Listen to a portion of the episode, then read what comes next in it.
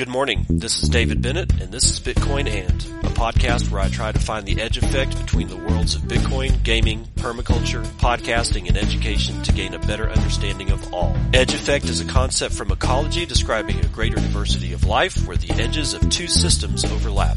While species from either system can be found at the edge, it is important to note there are species in the overlap that exist in neither system, and that is what I seek to uncover. So join me in discovering the variety of things being created as Bitcoin rubs up against other systems.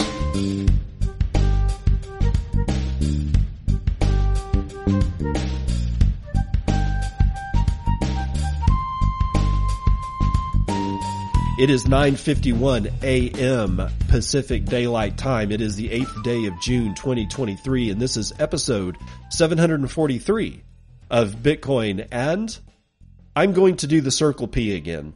Yep, Circle P. I'm, I need to make this a thing because, you know, strange things are afoot at the Circle P. What is the Circle P? It's where I I want to find plebs, just regular folk that produce goods and or services for sale via Bitcoin, whether it's on chain, Lightning Network, or any other layer two, and sell it to you over. Well, technically, I'd like it to be over Nostr. It doesn't really matter how it occurs, but I want to start building people or building a, a like a circle that has plebs inside of it that has goods and services for sale with Bitcoin. That that's as simple as I can get it and that hopefully they'll cut me a little bit off of the satoshis that they get for advertising for them on the Bitcoin and podcast and see if I can get, you know, at least a little bit of you guys sending your satoshis for things that you want, things that you might need that you didn't know you need and you didn't know you need it because you never heard about it like comfrey. If you don't know what the beautiful and very useful plant comfrey is, please refer to what is the episode of that thing? Hold on. I'll find it comfrey. Using my mind map over here. Episode 726 was all about comfrey. So Bitcoin and episode 726. If you want to figure out why the hell I'm uh, have been excited about this plant for years, well, that episode pretty much tells you everything you need to know about comfrey and a little bit more. But Shishi at SHI SHI over on Nostr, and I think it's the same one on uh, on Twitter. He is selling two kinds of comfrey. There's one called Bocking 14 and one called Bocking 4. He's selling root cuttings so that you can propagate this plant yourself, and it's really easy. How easy? Uh, put a stick in the ground, make a hole, and throw a root cutting in it, and then cover it up and water it, and make sure that it, you don't let it dry out and put it somewhere where it's like part shade in the afternoon at least. Don't put it in full sun. I've I've never had good luck with it in full sun, even though it says that it takes full sun. I get the best. I get the best where it gets full morning sun, and by the time that 10:30 a.m. around like the latitudes around Lubbock, Texas, and West Texas, by about 11 o'clock, if you can have that thing in shade, it's going to explode. If the shade lasts all the way through the afternoon this plant is wonderful. So go to episode 726, listen to it, and you'll figure out why you want this plant. It's also a damn good looking plant. All right. So there you go. Now, the other person right now that's in Circle P, it's a very small club right now, is my friend Maple Trade, aka Beisnerds, B E I S N E R D S, on Nostr and on Twitter, and you can order maple syrup. His his AKA is Maple Trade you can order his really really good but uh, more importantly handmade. This is pleb made maple syrup. He taps like 600 maple trees. He gets 8000 gallons of sap. He boils that sap down into 140 gallons of different grades of maple syrup. Why different grades? Because during the sap run these trees change the profile of what's in that sap, and therefore the flavor profile changes. A lot of maple syrup guys will blend all the grades that they get throughout the sap run, and you end up with a like 100. He'll end up with he would you know end up with 140 gallons of the exact same tasting maple syrup, but Maple Trade or Beisnerds, he doesn't do that. What does he do? He's got three different grades, possibly four. I, I he sent me four different ones. I but he sent some some some to somebody else and they said that they got three i so i i that this is pleb made right it's not it's not in a manufacturing house right it it's not like quality uh, well it's quality controlled but it's not quality control like you get from lay's potato chips where it's like um, engineering based no this is pleb made this is handmade maple syrup it's the best maple syrup that i've ever tasted. He also sells his sister Sarah's soaps, which I still have the soap. I'm still using the soap that his sister made after months. And it's not because I'm I'm like, you know, don't take showers or anything like that. I I do. And my I've got a family of 4 and they use the soap. I still have both bars of these soaps. They're almost indestructible. And they're handmade, they're beef tallow based. Get it Get it, get it, get it. Um, he'll he'll hook you up with his sister Sarah. So you just got got to go to B I or B E I S N E R D S over on Nostr. Tell them both, both Shishi and Beis that you heard about their product on the Bitcoin and Circle P, and they will cut me some satoshis off of whatever it is you send them. And I want I want to make Circle P a thing. I, I really do because I think it's important that we examine how we're going to reinvent commerce at our scale going forward with the tools that we have, Nostr, lightning invoices that we can send each other, using old fashioned email, you know, hearing about it from, you know, on a podcast. And instead of me charging them some exorbitant amount of advertising fees, they just cut me off a certain percentage of whatever sales that they find out came from me. So that's why it's important that you say, oh, by the way, I heard, it, heard this on Bitcoin and I want to make it a thing. I've only got two guys in there now. There's a coffee. I need to get a hold of these guys that do coffee in Guatemala and see if they would be interested in doing it because I'm not going to sell stuff that I'm not, you know, haven't talked to the owner. You know that that seems like that's kind of, you know, you should at least ask. That so Circle P. Let, let's get let's get on into the rest of the news. Uh, Bitcoin Magazine BTC Casey. Fedi hosting first ever pop up federation at BTC Prague. BTC Prague is a Bitcoin conference that is going on right now in Prague. Czechia, which used to be the northwestern part of the country called Czechoslovakia back in the day before the uh, Berlin Wall fell. Uh, but it's they're they're all the guys that we know are partying down in frickin' an ancient European city, having fun with each other, and Fedi Alpha is there. So here we go. BTC Prague and Fedi are teaming up to launch the first ever pop up federation on the operating system, or OS, providing attendees of the BTC Prague conference with a unique opportunity to test Fedi Alpha, the builder focused early release of the federated operating system. The Prague Pop Up Federation will offer exclusive features to invitees, including the ability to broadcast messages on chat, use Satoshis, and access sites sessions with event information. The event, only available during the conference, aims to turn it into a proving ground for Fedi Alpha, with attendees serving as test pilots. Fedi co founder and CEO Obi Nwosu expressed the importance of involving the Bitcoin community in shaping Fedi. Quote, we're building Fedi with you. It's about turning BTC Prague into a proving ground and all of the attendees into the test pilots of Fedi Alpha, end quote. Participants can download a limited version of Fedi Alpha to join the Prague Pop-Up Federation, enabling them to receive live updates from the conference, engage in secure chats, and send and receive sats to follow attendees. The project showcases Fedi's vision of a federated operating system that empowers individuals and communities to regain control over their money and data.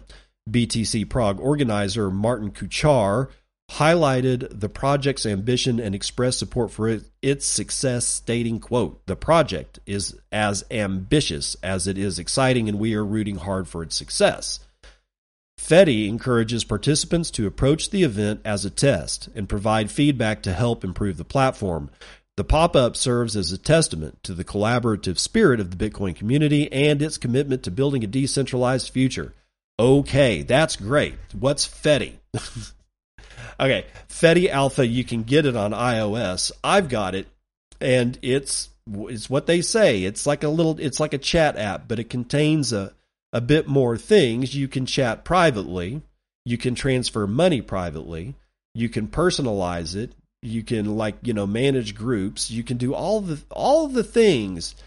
But I've got two kind of problems here. It's not I don't have a problem with it. I, I want them to succeed. But I keep seeing I keep seeing us fall into the traps of trying to build our own thing and not which is fine. I there's no reason in the world that you shouldn't build your own thing.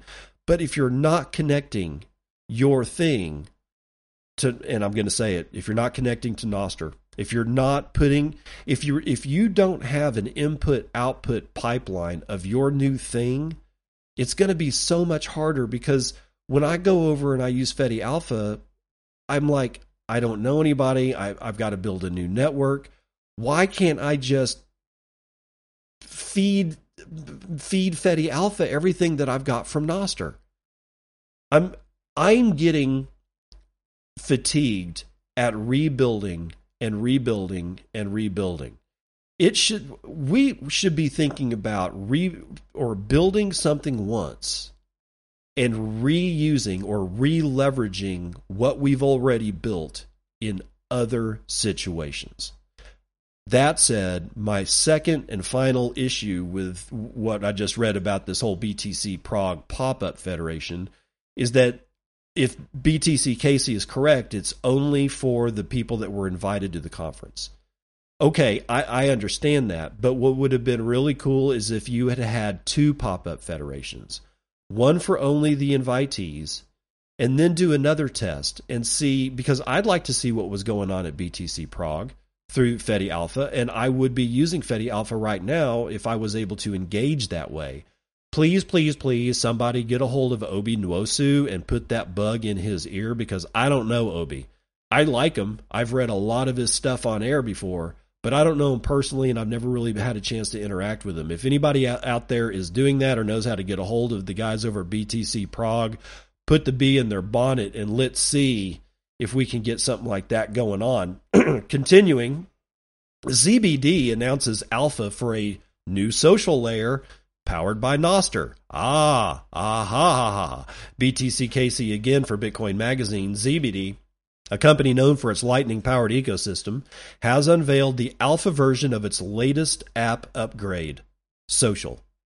According to a press release shared with Bitcoin Magazine, this groundbreaking social layer introduces a new paradigm for social media, where engagement and content are transformed into monetary value. Creators on the platform will retain an impressive 99% of their earnings, according to the release, providing what Zebedee describes as a fair and value driven experience. The ZBD app, powered by Nostr, a decentralized protocol with over 2 million users created at NBD, ZBD's open source arm, it aims to empower individuals from diverse backgrounds to monetize their online identities. ZBD noted that its app's new features have attracted partnerships with prominent industry players such as Thumb Games, Wavlake, Fountain, and Gesso. Through these collaborations, users can now earn rewards by engaging with games, podcasts, music, art, and more with the ZBD ecosystem. This move signifies a shift towards recognizing and rewarding users' passions and creativity in the realm of social media. Yeah, it also represents something else, and I'll get to that. Among the notable features of the upgraded ZBD app are zaps, which are Bitcoin micropayments as tiny as 0.0002 United States dollars. Already available on Nostr, they make a simple social media like, in parentheses, or in quotes, become a financial transaction, enabling users to directly support content creators. The app also offers open social media functionality, allowing messages, profiles, and posts to flow seamlessly across any Nostr powered app or website. Additionally, the app introduces the ability to send money via encrypted chats, fostering secure peer to peer transactions.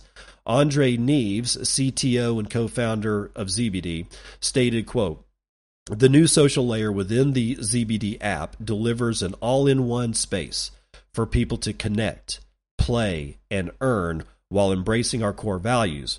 We're spicing up the ZBD ecosystem to offer an unprecedented user experience, blending social media, gaming, shopping, and Bitcoin. End quote. To be among the first to experience this innovative social media platform, users are encouraged to sign up for alpha access on the ZBD website or follow at ZBDAPP on their current social media platform. The upgraded ZBD app is available for both iOS and Android devices. And before I forget, I'm I need to let's see what that I'm going to ZB okay, the the link that's in the show or in the uh the that article takes me directly to zbd.io, dot i o. and let's see what the page says. It says start building documentation. Oh, you know what? It doesn't take me directly to a sign up where I can throw in my email. I've, I've I, you have to search for it. Uh, anybody who's got the ear of ZBD, see if they can redirect that particular. Or actually, this may just be BTC Casey's fault. Um, yeah, somebody's got the ear of BTC Casey, uh, it'd be great if this uh, link would go directly to where I could drop my email in, uh, so I can get access because I, I'm not going to be able to do it live on air because you know it's live. We're doing it live, and we're doing this one live too. Major Australian bank to decline certain payments to crypto exchanges. Here it comes. Oh, you know what? Before before we do this I wanted to uh, make a statement about the ZBD app. So let's go back a little bit. Right, sorry about that. Didn't mean to put the brakes on your ass. But we do need to talk about because what I was my complaint about the whole uh, Fedi Alpha was that it seems from and I've played around with it. It doesn't seem to have any any ins or outs to any other social media landscape. Okay. It's just all in one. Well, I could use Signal for that, or I could use, I guess, Telegram, even though I, I cannot stand Telegram. It's, I, I just, I hate it for some reason. There's something about, there's something about having to wade through 400 people talking at once uh, to figure out what the hell you were saying to somebody else that disappeared in the stack. I don't get it. Anyway, it doesn't matter. The difference between the Fedi thing going on and what ZBD appears to be going on is two different ways of looking at what exists in the world right now. It looks like Fedi is not looking at Nostr. ZBD not only looked at Nostr, but integrated Nostr and everything that is Nostr like as a core feature of their social layer. Okay. That's what I'm talking about. Why is that important? Because I can get on ZBD's thing and it may not have like you know the security features or whatever that that Fedi and I'm not putting Fedi down don't get me wrong I, I, I'm not doing that. I'm making a an observation here. It's going to be harder for me to want to get on Fedi because I don't know anybody and I got now I got to rebuild everything I've, I've got to I don't want to have to continuously rebuild my social graph I want one social graph that can never be taken away from me, and that exists now with the Nostr protocol. It's never going to be taken away from me and I, but I, if I go over to Fedi Alpha, I've got to rebuild that. I've got to send out like all, you know, the QR code so people can, you know, find me on Fedi Alpha, and I've got to put that over several times every day on Nostr for that to actually get people to get up off their ass. Then they got to download the app, and then they got to install it, and then they got to get do their own bio. Then they got to do all the stuff. That's a lot of friction.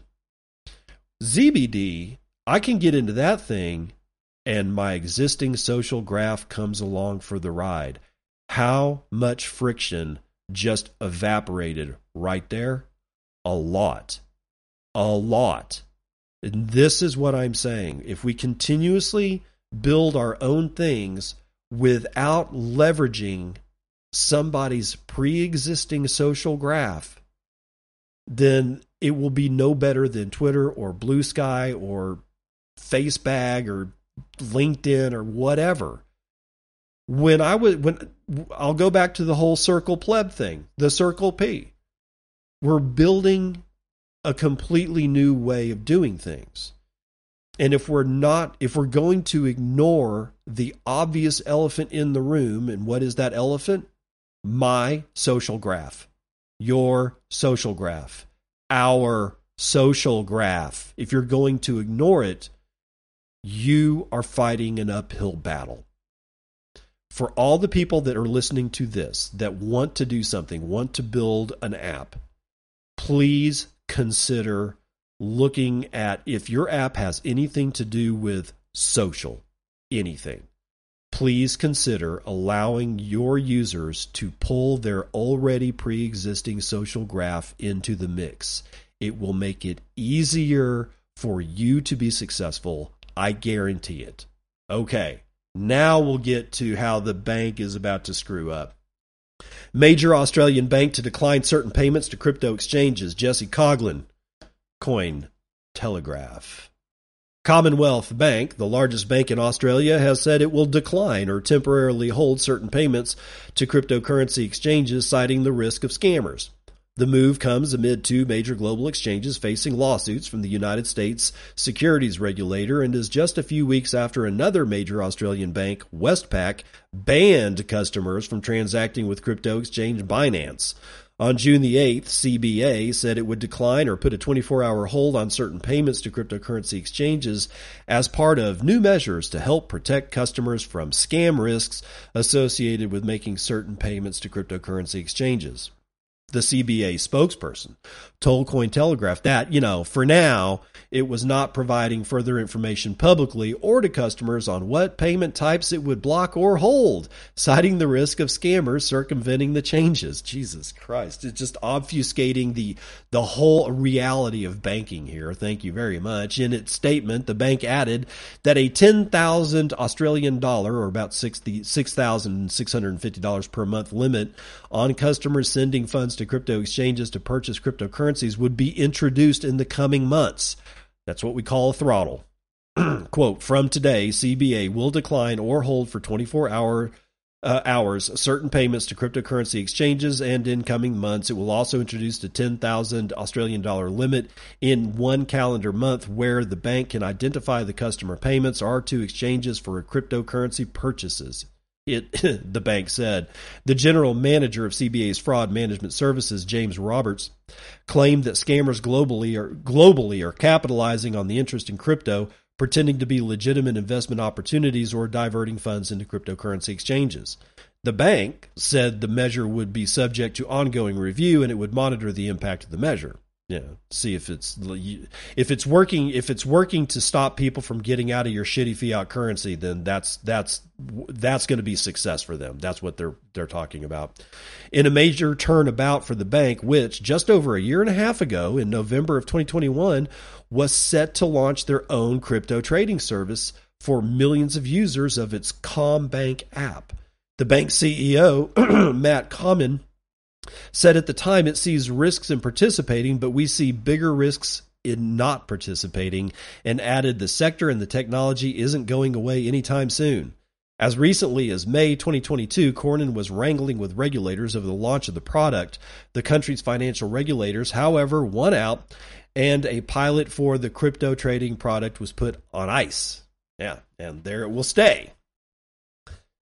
so we've got you know the bank CEO basically backtracking on what he said because Gary Gensler got his panties in a snit. Wow, that talk about a spineless person. Okay, but I will say this: there are scammers out there. They're everywhere. I mean, BitBoy. Do we have to go any farther than that? I mean, I get. Here's here's the thing.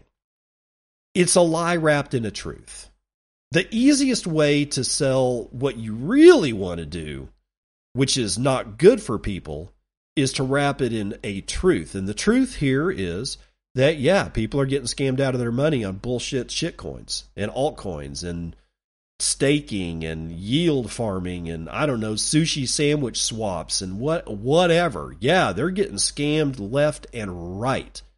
It's almost impossible to put out the signal against the noise of scam, of Ponzi, of whatever. But what are they really doing?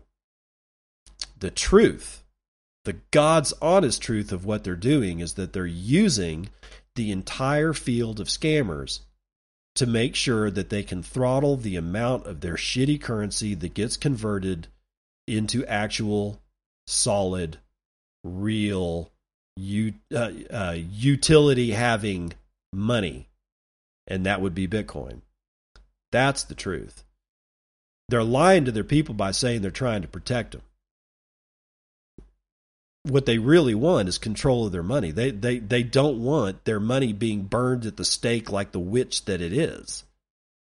That's the truth. That's the truth. Now, let's see. What is this one? How is it that uh, this is coming up again? Yes, we know Fedi is hosting the first ever pop up. I get it. I, why is that up there twice? Whatever. I don't care. Radio host sues OpenAI for libel after ChatGPT accuses him of a crime. oh boy. yes, I get it. I I every once in a while I'm going to drop AI stuff in here. For the, for the very same reasons that I'm dropping Nostr stuff into here.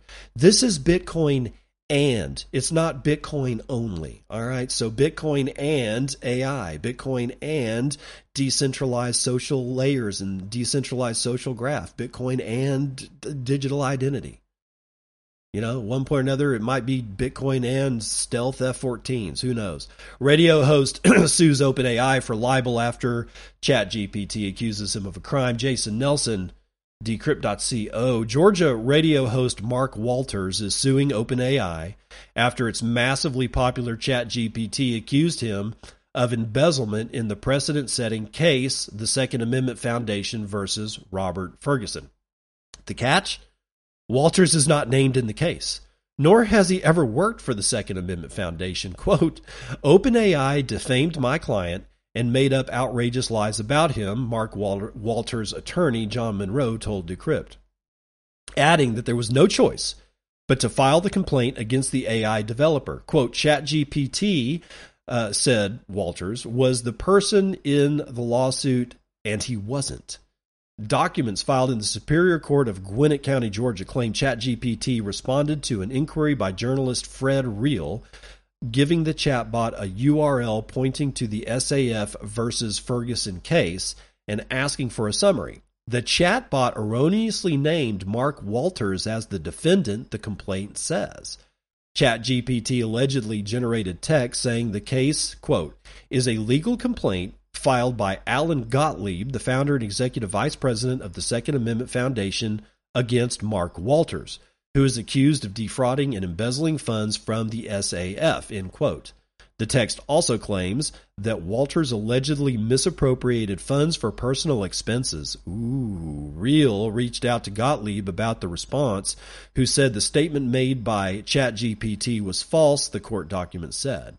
Walters is demanding a jury trial, unspecified general and punitive damages, as well as attorney fees. While lawsuits against AI developers are still a new legal territory, Monroe is confident that his client will win. Quote, we wouldn't have brought the case if we didn't think we weren't going to be successful, but others are not so confident. Quote, for most claims of defamation within the United States, you have to prove damages. Cal Evans, in house counsel for Stonehouse Technology Group, told Decrypt. Quote, although the suit references the, quote, hallucinations, it is not an individual communicating facts. It is a software that correlates and communicates information on the internet, Evans said.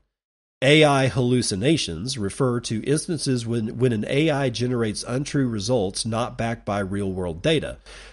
AI hallucinations can be false content, news, or information about people, events, or facts. In its ChatGPT interface, OpenAI adds a disclaimer to the chatbot that reads, quote, ChatGPT may produce inaccurate information about people, places, or facts. Quote, if this, it is possible that OpenAI can cite that they are not responsible for the content on their site, Evans said. The information is taken from the public domain, so it's already out there in the public, end quote. In April, Jonathan Turley, a United States criminal defense attorney, and a law professor claimed that ChatGPT accused him of committing sexual assault. Worse, the AI made up and cited a Washington Post article to substantiate the claim. Wow. This hallucination episode was followed in May when Stephen A. Schwartz, a lawyer in Mata versus Avianca Airlines, admitted to consulting the chatbot as a source when conducting research. The problem? The results ChatGPT provided Schwartz were all fabricated. Quote, that is the fault of the affiant or affiant in not confirming the sources provided by ChatGPT of the legal opinions it provided, Schwartz wrote in an affidavit submitted to the court. In May, OpenAI announced new training that the company hopes will deal with the chatbot's habit of hallucinating answer answers. Quote, mitigating hallucinations is a critical step towards building aligned AGI, OpenAI said in a post. OpenAI has yet to respond to Decrypt's request for comment. All right, so we're in very, very weird territory here. okay, so is Chat GPT a person? No. Am I defending this? Absolutely not. I'm not. I'm not defending.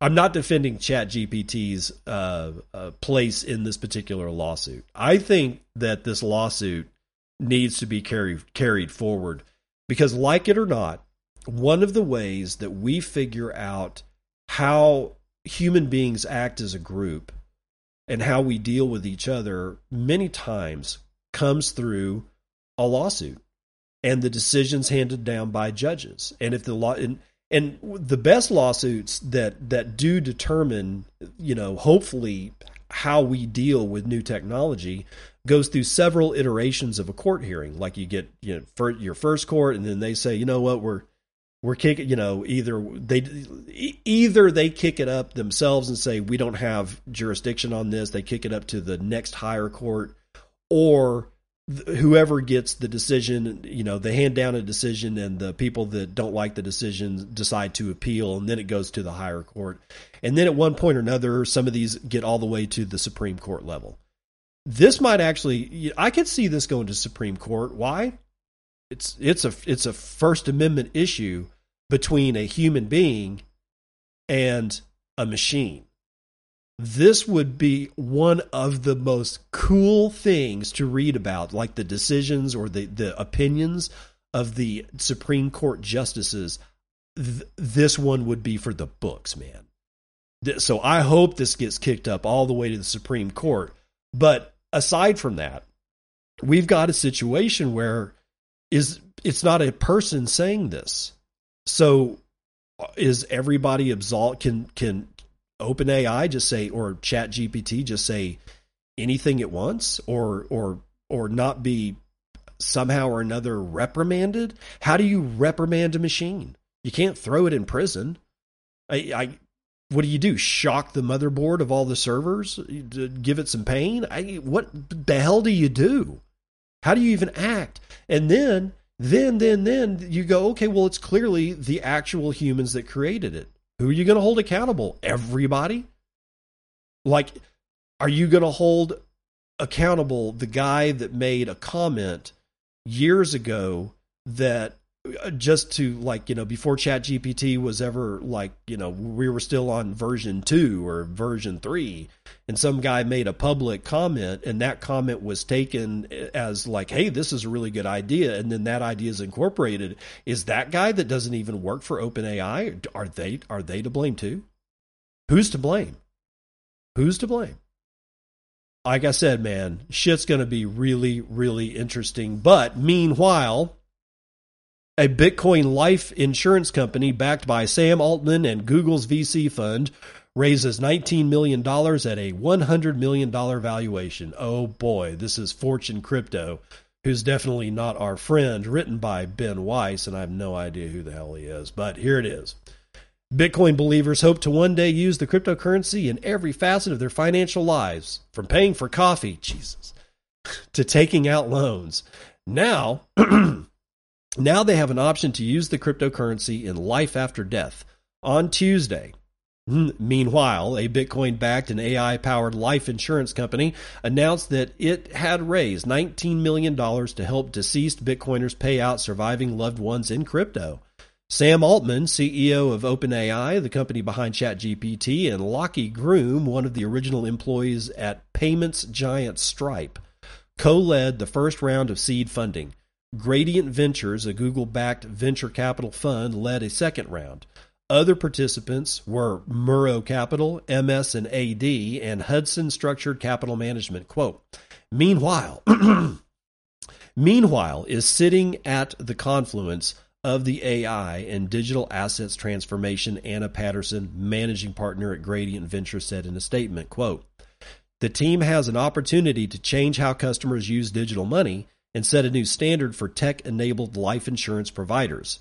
End quote. The capital raise, which values Meanwhile at $100 million, according to CEO and co founder Zach Townsend, is just one of Sam Altman's recent investments at the intersection of crypto and artificial intelligence. Here we go. WorldCoin, a project he helped found that aims to convince billions of users to scan their irises to prove that they're human, recently announced a funding round of $115 million. In 2020, Townsend and co-founder Mac Gassner, Max Gassner, decided to build a life insurance company that only collects and distributes Bitcoin. Quote, a life insurance company for the crypto economy, he told Fortune. Quote, we're believers that there will be this Bitcoin economy and that this is going to grow over time, he added. So he and Gassner, who both have fintech backgrounds, set to work, eventually securing approval as a licensed and regulated life insurance company in Bermuda. Meanwhile, is not a currently licensed or registered as a life insurance company in the United States. Yeah, yet. Using AI to issue claims and evaluate the health risks of applicants. For oh God, dude, that's so bad. Oh, that real I tripped. I fell flat on my face after I read that one. Using AI to issue claims and evaluate health risks of not to, but health risks of applicants.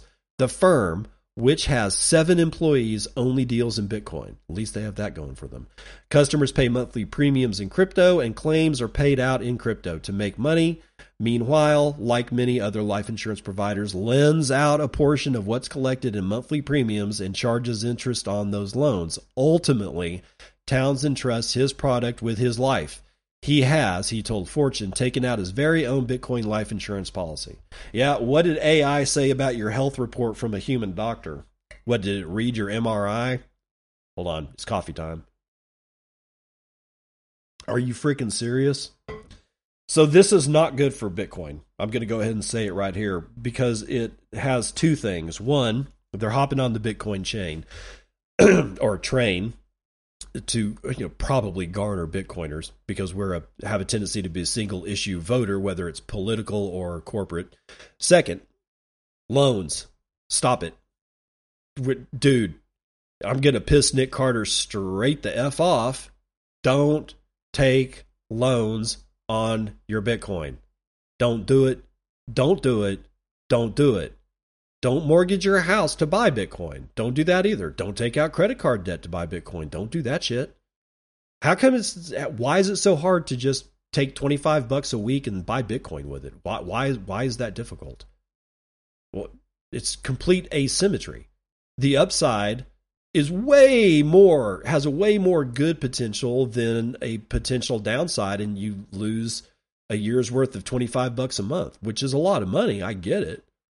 But the upside and 25 bucks a month, really? Dude, I can't buy I can't buy my kids lunch for 25 bucks. I got to pay like 33. And that is like at a drive-in. Let's be honest, okay? I would probably take a good long hard look at Zach Townsend, the CEO of Meanwhile, considering that he's in bed with Sam Altman. I just don't trust him look before you leap. Yes, Bitcoin life insurance is going to be a thing, but the fact that this particular one is aligned with Sam Altman and the statement of an AI looking at your health risks to the life insurance company, that doesn't bode well. Let's run the numbers.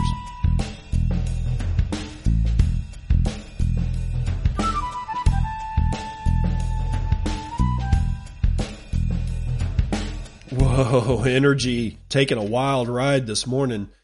West Texas Intermediate was down almost four full. Actually, it was down over four full points this morning, but has since re, retracted some of that.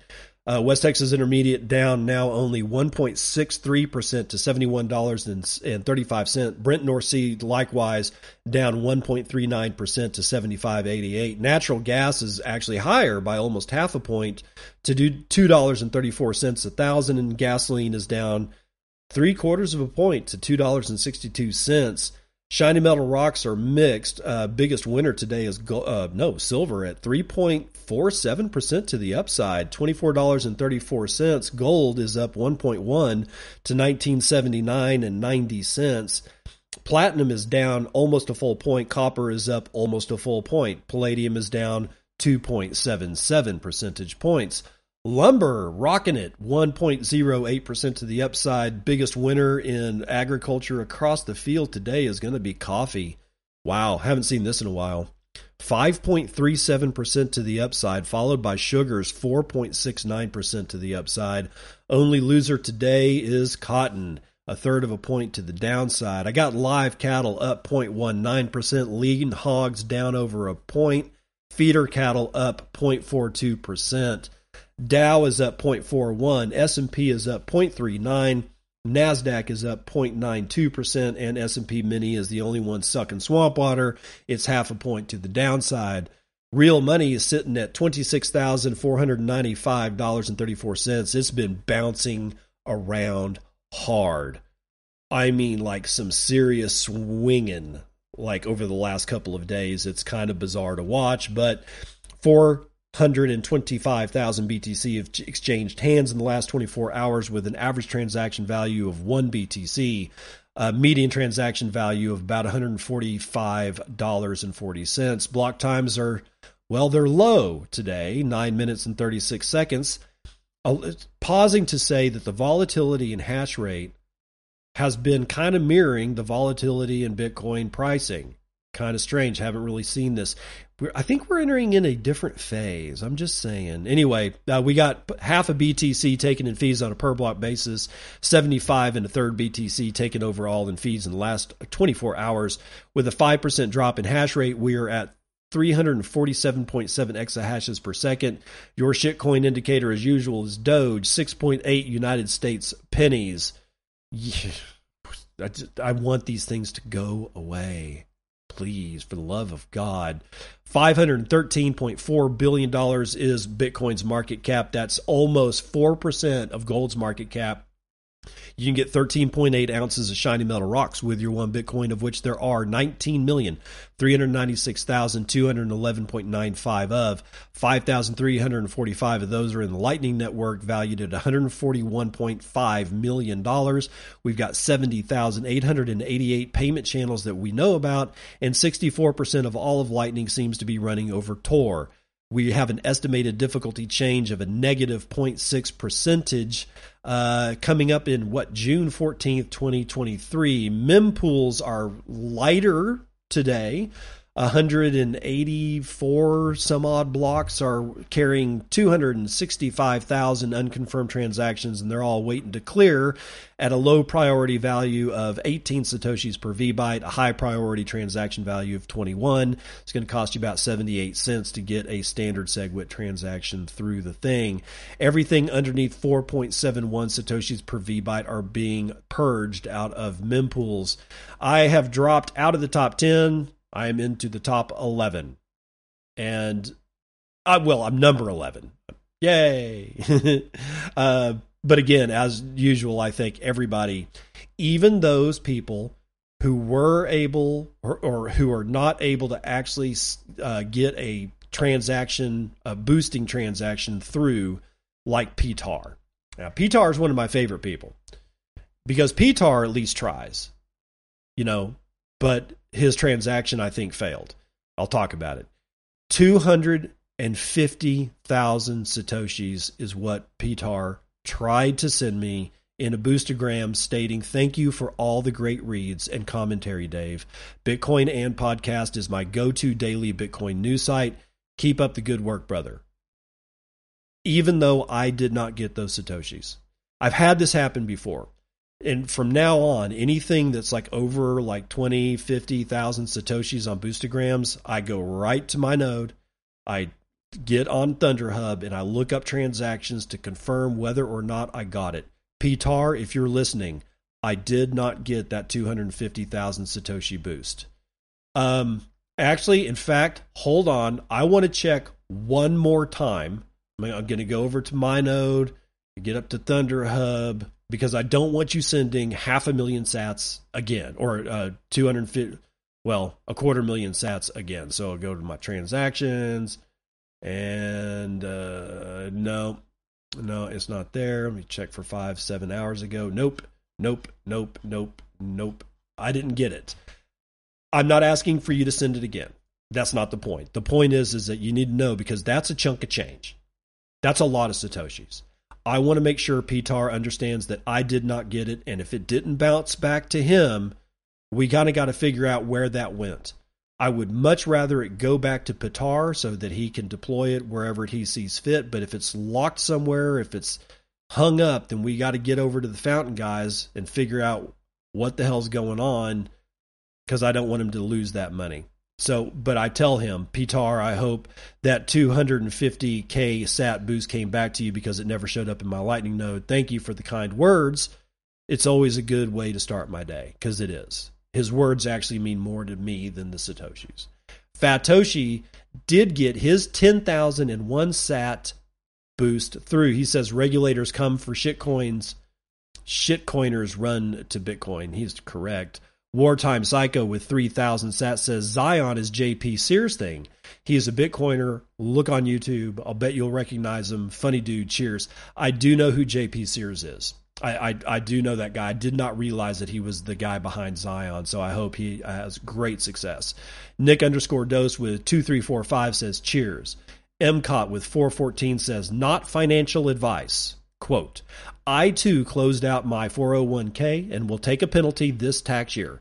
I'm late 30s. I set up a hold your own keys solo 401k a couple of years ago and YOLOed into Bitcoin with the funds at 63k.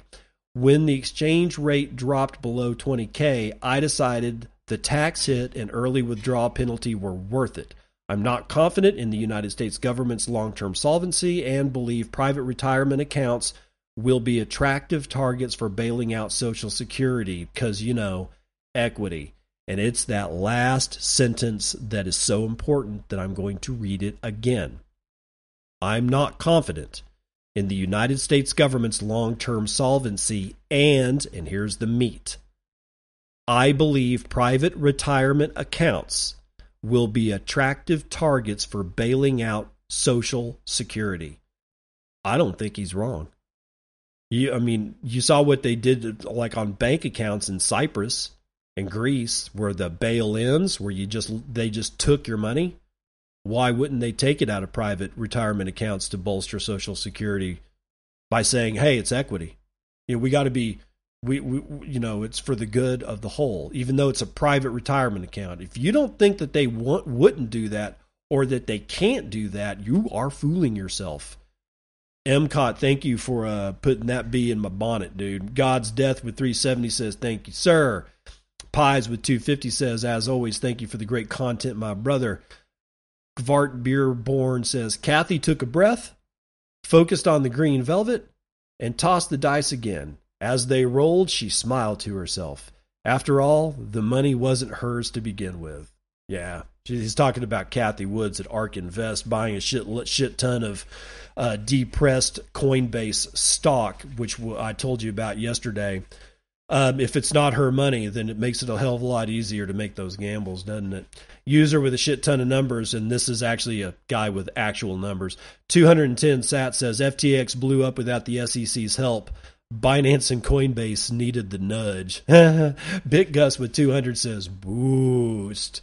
And before we go, I've got uh, two. I want to shout out two guys that went over to uh, Bitcoin and on the Apple podcast and left five star reviews. Uh, Kay Derwin, a great show to get pure Bitcoin signal. Keeps you up to date on the daily news in and around Bitcoin, as well as branching off into other sovereign concepts such as permaculture. Thank you, Kay. Uh, this one is from Kef J, my favorite daily Bitcoin only podcast. Covers the latest Bitcoin news and finds common threads with other subjects like permaculture, politics, macro, cattle ranching, AI, video games, and all sorts of random goodness. Thank you to both of you guys for the five star reviews, and that's going to do it for the weather report.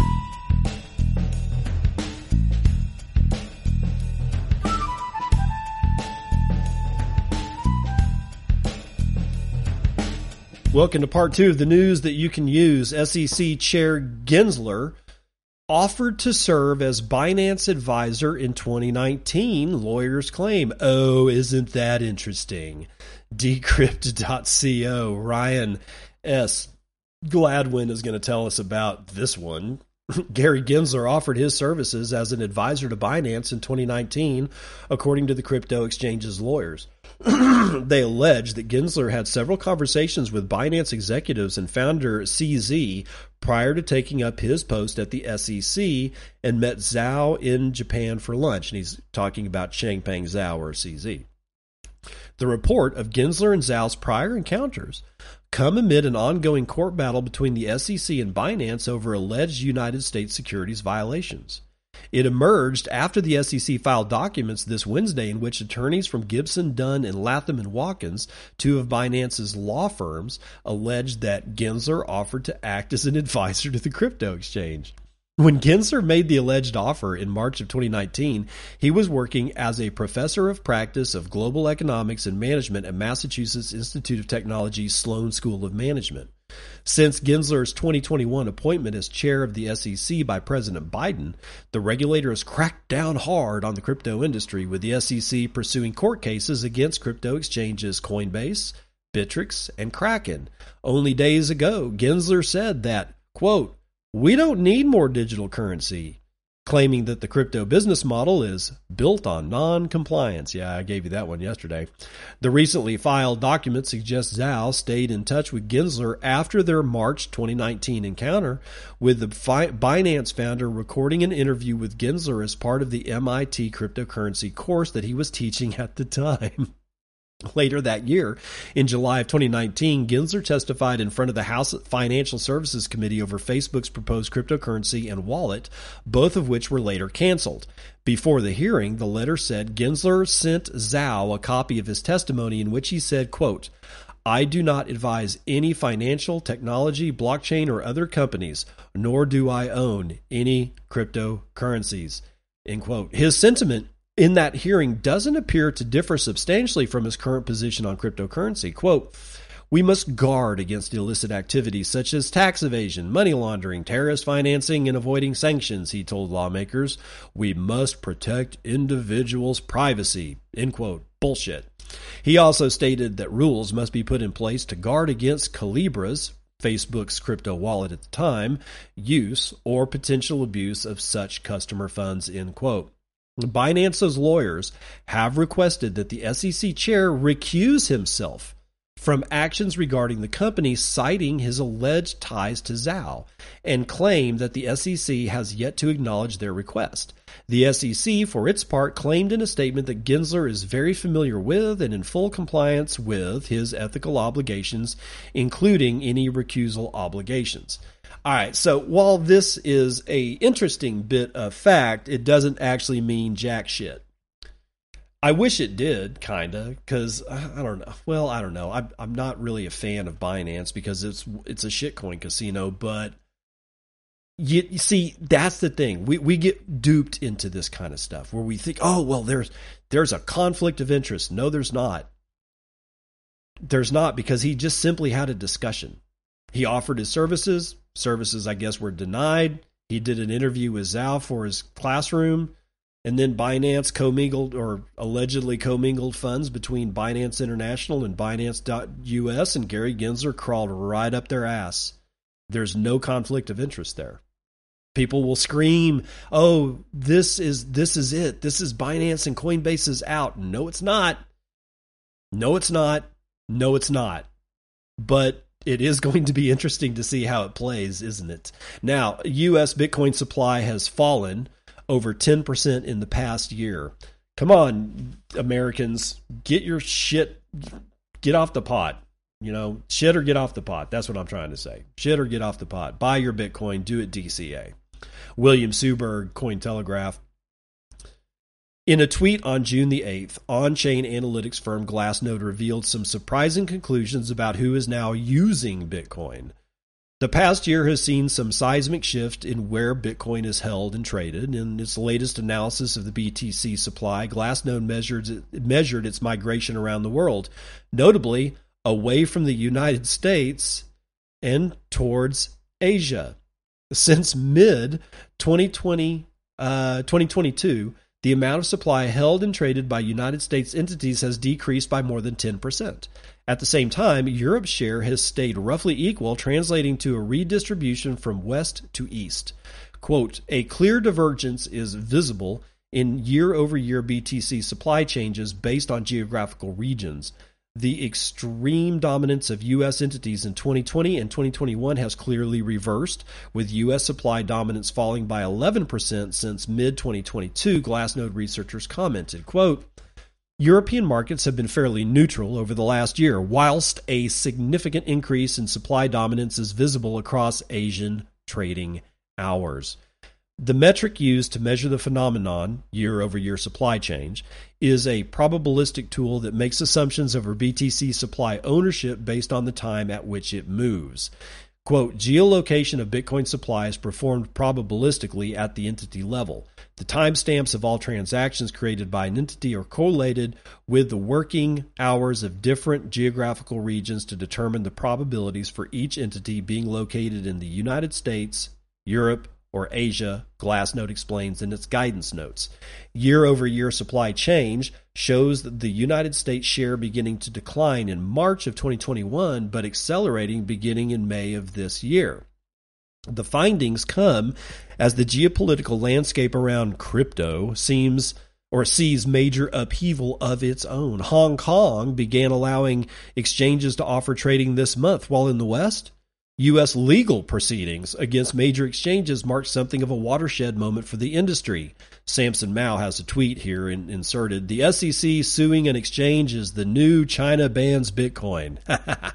in an opinion piece for Market Watch, Brian Armstrong, CEO of Coinbase, one of the targets of the legal action, warned that poor regulation would disadvantage the United States. Quote, Smart and bespoke regulation in the 1990s and early 2000s enabled the United States to define the Internet age. Just like then, now is the time for Congress to seize the historic opportunity presented by crypto and pass comprehensive legislation that safeguards consumers and fosters innovation. Put a tie on that suit speak. On the topic of Hong Kong, Armstrong added that China pushing the crypto narrative was no surprise. I agree with him there. But here's what I I caution I I I, I advise caution when looking at this number. Why? Because the year over year supply change, like they said, is collated with trading times versus where on the planet those trades are being executed. What's to stop me from being a? What's to stop me from being awake at four o'clock in the morning in the United States, VPNing or you know with a VPN over to a China trading floor and trading at four o'clock in the morning United States trade uh, time, and then it would look like I was trading from from China, wouldn't it? Okay, there's that. Second, what about program trades? I could do the same thing where I could like say, "Hey, I'm living in Calgary." But I'm doing business. I you know, I got my VPN set up. I really like this exchange over here in China.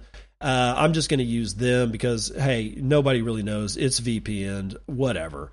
And I'm just going to set up a whole bunch of pre-programmed executable trades, and here's the rules that that you. And then I'm going to go to bed, and then you got to hit the hay at you know 10 o'clock p.m. Calgary time, and then when market open occurs in China, and all of us, or well, the the rules that were enacted before the guy hit the hay at 10 o'clock p.m. Calgary get executed at like, I don't know, 2 p.m. Chinese time. It's going to look like it happened in China. So don't be, don't, don't read too much into this analytic stuff just yet because honestly, I think there's probably a lot of people from a lot of different geographical locations that are using Chinese exchanges. I that seems to be not a, that seems to be sort of a normal course of action, whether they're legacy markets or regular market, or well, legacy markets or God, I hate the word crypto markets, but we'll we'll use it. uh, let's see. Do we want to do this one? No, because it's too long. Uh, BTC traders uh, shrug off United States SEC actions against Binance and Coinbase. So let's see what the market Uh, analytics seem to be implying here. Implied volatility metrics show no signs of panic. Oh, goody, goody, goody. The United States Securities and Exchange Commission's crackdown on crypto exchanges Binance and Coinbase failed to spur signs of disquiet among savvy Bitcoin traders. Options based implied volatility metrics show. That's a sign the lawsuits were expected and priced in. Quote, the biggest takeaway for me is everyone has been looking for a catalyst to shock implied volatility back to life and see some sort of renewed bid for longer dated options, said Christopher Newhouse, an independent crypto derivatives trader. Quote, but I see little evidence of that, which suggests players in the volatility market might be just shrugging this off. End quote. Regulatory concerns have been prevalent excuse me, since the beginning of the year. And perhaps the market anticipated and priced in the SEC's actions. Well, I don't know. They've been telegraphing it for four months. Implied volatility is based on options data and reflects investors' expectations for price turbulence over a specific period. It is positively affected by demand for options, which are derivatives contracts that offer the purchaser protection against bullish or bearish fluctuations. A call option protects against rallies, while a put option protects against drops. Rising demand for options and the resulting increase in implied volatility often reflect heightened wariness in the market and the potential for increased price turbulence in either direction. So far, Bitcoin implied volatility has seen a muted rise at best. I don't know. if You're looking at the same charts I'm looking at? Whatever. Bitcoin's seven day annualized implied volatility rose to 43% from 34 after the SEC news and has since pulled back to 40%, a meager six point increase for the week. The 30 day gauge has increased by four points from multi month lows, while the three and six month IVs, or the uh, with the, the implied volatility, have remained largely unchanged according to Amberdata. Quote, we've seen a short lived pop in the front end, short duration IV, so there's no real signs of panic. David Brickell, Director of Institutional Sales at Crypto Liquidity Network, Paradigm told Coindesk. Griffin Ardern, a volatility trader at crypto asset management firm Blofin, said the SEC's actions is more damaging to alternative cryptocurrencies or coins other than Bitcoin. Quote, implied volatilities have indeed risen, but the rise is not large, and it is mainly concentrated on the front end options, Ardern told Coindesk. Quote, the possible reason is that BTC and ETH have already been certified by the United States Commodities and Futures Trading Commission, and their derivatives have been traded on compliant exchanges such as CME for several years. While the SEC's prosecution mainly targets altcoins and many altcoins identified as securities, the impact on BTC and, God forbid, ETH is relatively limited, he said. The SEC in its lawsuit against Coinbase mentioned several coins. I won't rename them as securities. Bitcoin has chalked up 3% to 5% daily price move since Monday in a narrow range between 25,300 to 27,400. Coindesk data show. Ether, fuck Ether, I don't give a shit. Quote, when liquidity leaves alternative cryptocurrencies, it goes back into BTC and shitcoin number one, and then stablecoins, Ardern said. Okay, I want to get back to this. That's the end of the article. This one the possible reason is that BTC and Shitcoin One have already been certified by the Commodities and Futures Trading Commission, and their derivatives have been traded on compliant exchanges such as CME for several years. ETH just turned on proof of stake. Gensler is going after not only shitcoins as securities, he's going after proof of stake. When they turned that quote unquote feature on, they firmly, firmly, firmly passed the Howey test. In my opinion, they were passing the Howey test way back when with the DAO and whatnot like that. But now that they've gone into staking, I don't think ETH is safe at all. At all. At all. Uh, yeah, that's going to do it for the morning roundup.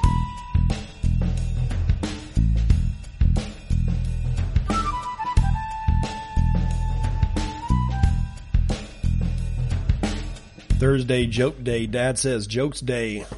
I hate spelling errors. You mix up two letters and your whole post is urined.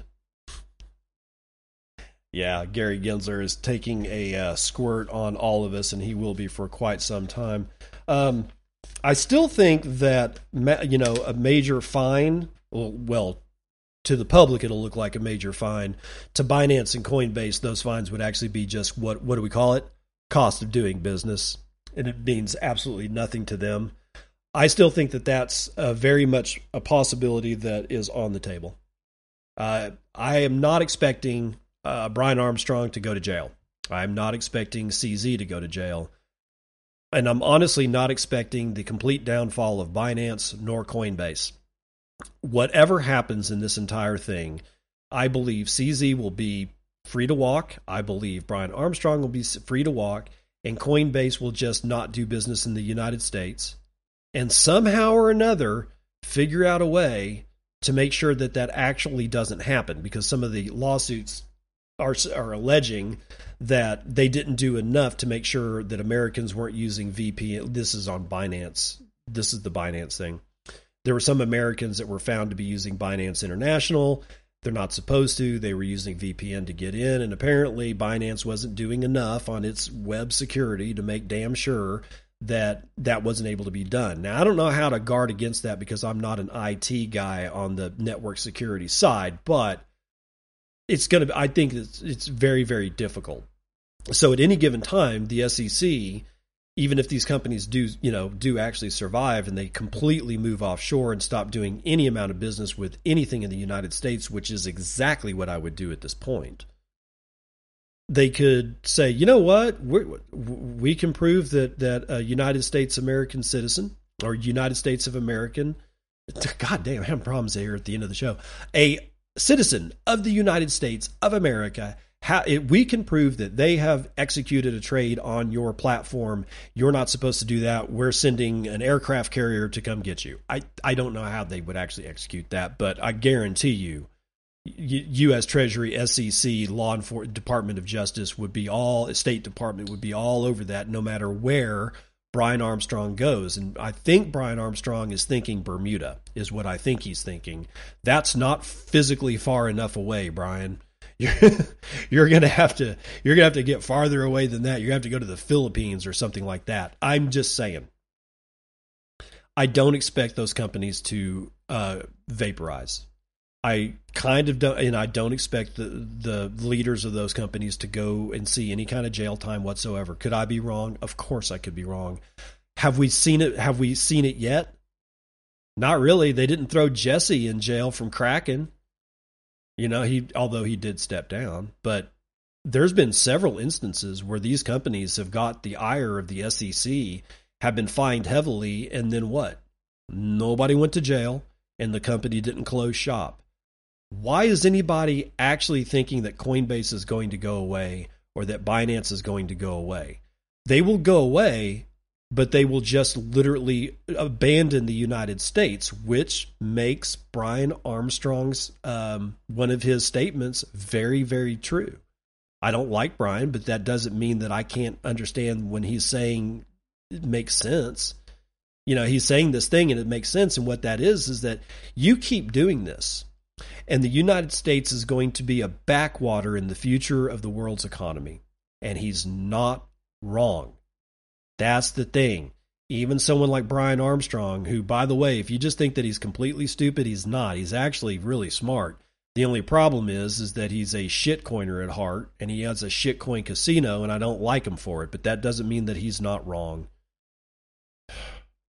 because he's not wrong if the United States keeps acting this way, then what it's telling me is that they're telegraphing that there's no way that the United States dollar will not remain the world's reserve currency for the next 200 years, and that's just not so. That's not going to happen. I doubt seriously the United States dollar will be the world's reserve currency in 50. In fact, that's conservative. It would not surprise me whatsoever if the dollar becoming not the world's reserve currency inside of the next five to 10 years happens. It wouldn't surprise me at all if that happened. Not at all. Not one bit. But certainly the way that the United States is acting, and the, the Gensler's statement the other day uh, or yesterday, he said the world, or at least the United States, doesn't need cryptocurrency. Well, okay, that most of it's shitcoin, ninety nine point nine nine percent Ponzi uh, Ponzi schemes. But uh, that aside, you're going to need Bitcoin. You're going to need it because the dollar is going away. But then he also mentioned, he said the euro.